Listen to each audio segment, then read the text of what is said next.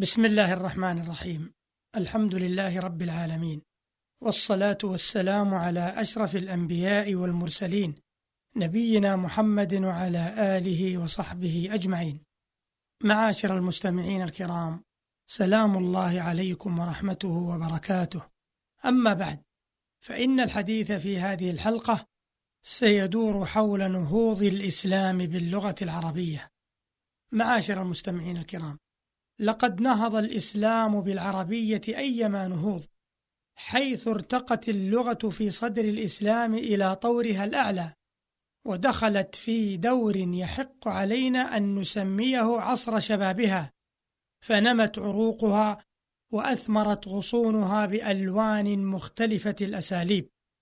ويتضح ذلك من خلال الحديث عن تأثير الإسلام في اللغة والأسباب التي ارتقت بها اللغة ومظاهر ذلك النهوض. معاشر المستمعين الكرام، لا يخفى على أدنى مطلع تأثير الإسلام في اللغة، فلقد طلع الإسلام على العرب، وفي هدايته من المعاني ما لم يكونوا يعلمون، بل في هدايته ما لم تقف اللغة يومئذ بالدلالة عليه، فعبر عن هذه المعاني بألفاظ ازدادت بها اللغة نماء.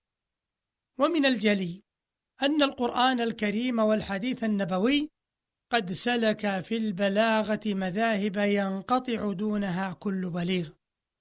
ثم إن فتح الممالك الكبيرة كبلاد فارس والروم زاد مجال اللغة بسطة بما نقل إليها من المعاني العلمية أو المدنية. ففضل الإسلام على اللغة العربية يظهر في غزارة مادتها وبراعة أساليبها واتساع مذاهب بيانها وكثرة الأغراض التي يتسابق إليها فرسان الخطابة والكتابة. فهذا شيء من تأثير الإسلام في اللغة. وأما أسباب ارتقاء اللغة في عصر صدر الإسلام فهناك أسباب ارتقت بها اللغة في ذلك العهد حتى بلغت أشدها وأخذت زخرفها وتكاد ترجع تلك الأسباب إلى ثلاثة أمور كما يقول ذلك العلامة الشيخ محمد الخضر حسين رحمه الله وهي ما يلي. أولا ما جاء به القرآن الحكيم من صور النظم البديع والتصرف في لسان العرب على وجه يمتلك العقول فإنه جرى في أسلوبه على منهاج يخالف الأساليب المعتادة للفصحاء قاطبة. وإن لم يخرج عما تقتضيه قوانين اللغة. ولقد اتفق كبراؤهم على إصابته في وضع كل كلمة وحرف موضعه اللائق به. وإن تفاضل الناس في الإحساس بلطف بيانه تفاضلهم بسلامة الذوق وجودة القريحة. ثانيا من الأسباب التي ارتقت بها اللغة في صدر الإسلام ما تفجر في أقوال النبي صلى الله عليه وسلم من ينابيع الفصاحة وما جاء في حديثه من الرقة والمتانة والإبانة عن الغرض بدون تكلف. ثالثا ما أفاضه الإسلام على عقول العرب بواسطة القرآن والحديث من العلوم السامية وبما نتج من تعارف الشعوب والقبائل والتئام بعضها ببعض من الأفكار ومطارحة الآراء. ومعلوم أن اتساع العقول وامتلاءها بالمعارف مما يرقي مداركها ويزيد في تهذيب المعيتها فتقذف بالمعاني المبتكرة وتبرزها في أساليب مستحدثة. فإن كثرة المعاني ودقتها تبعث على التفنن في العبارة والتأنق في سياقها. معاشر المستمعين الكرام لقد كان لنزول القرآن بالعربية تأثير كبير في نهضة هذه اللغة وقد مر إشارة إلى هذا ومن مظاهر ذلك زيادة على ما مضى ما يلي. أولا سمو الأغراض وتهذب الألفاظ فبعد أن كان أهلها قانعين بتصوير حياتهم الساذجة ووصف ما يدور حولهم من حروب وصحارى ووحوش وما يدور في رحلة الصيد وما يكون من التشبيب أو المديح أو الهجاء.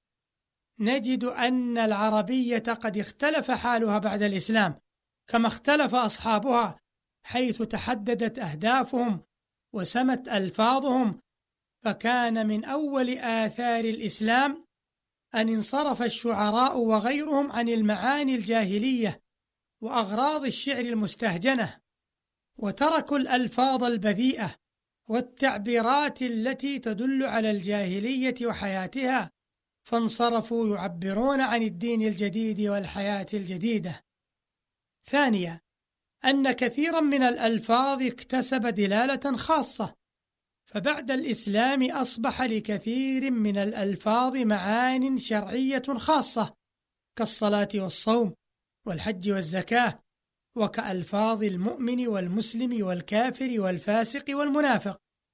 ثالثا ظهور كثير من الألفاظ الإدارية والسياسية فمع استقرار المسلمين ومعرفة الحياة المنظمة عرف العرب ألفاظا تدل على الحياة الإدارية والسياسية كالخلافة والولاية والوزارة والحجابة والقضاء والحسبة ونحوها. رابعا أن اللغة العربية تهيأت لاستيعاب كافة العلوم حتى وصلت العلوم إلى درجة عالية من حيث الكمية والمحتوى.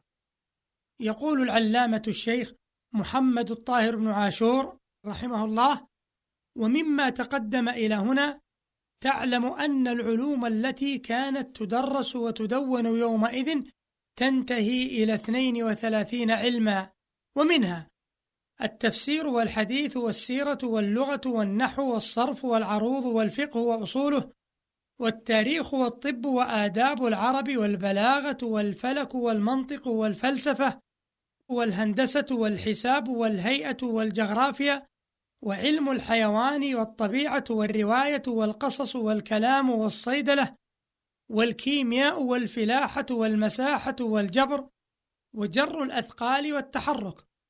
وتتبعها علوم تتفرع عن بعضها مثل مصطلح الحديث والجدل وآداب البحث ونقد الشعر. انتهى كلامه رحمه الله. خامسا من مظاهر نهوض الإسلام بالعربية دخول كثير من المصطلحات العلمية التي منها ما هو عربي في الأصل ولكنه استخدم في دلالات واصطلاحات علمية. بل إن اللفظ الواحد قد يكون له أكثر من اصطلاح والمعنى الواحد قد يكون له أكثر من لفظ يصطلح عليه. ففي النحو على سبيل المثال الفاعل والمفعول والعامل والإلغاء والتعليق والمضاف والمضاف إليه والمرفوع والمنصوب والمجرور. وفي الحديث الشريف السند والمتن والعلة والمرفوع والمرسل والمنقطع والمأثور والمتواتر وغيرها من المصطلحات الكثيرة. وفي الفقه وأصوله الواجب والمستحب والمحرم والمكروه والمباح. وفي البلاغة البديع والبيان والمعاني والطباق والجناس والتشبيه والمجاز والمسند والمسند إليه. سادسا من مظاهر نهوض الإسلام بالعربية دخول كثير من المصطلحات الوافدة في الطب والفلك والفلسفة كما مر. وهكذا خطى الإسلام بالعربية خطوات كبيرة خصوصا في أيام عز الإسلام الأولى. التي كان الناس فيها يتمرؤون بالعربية أي يطلبون المروءة بتعلمها.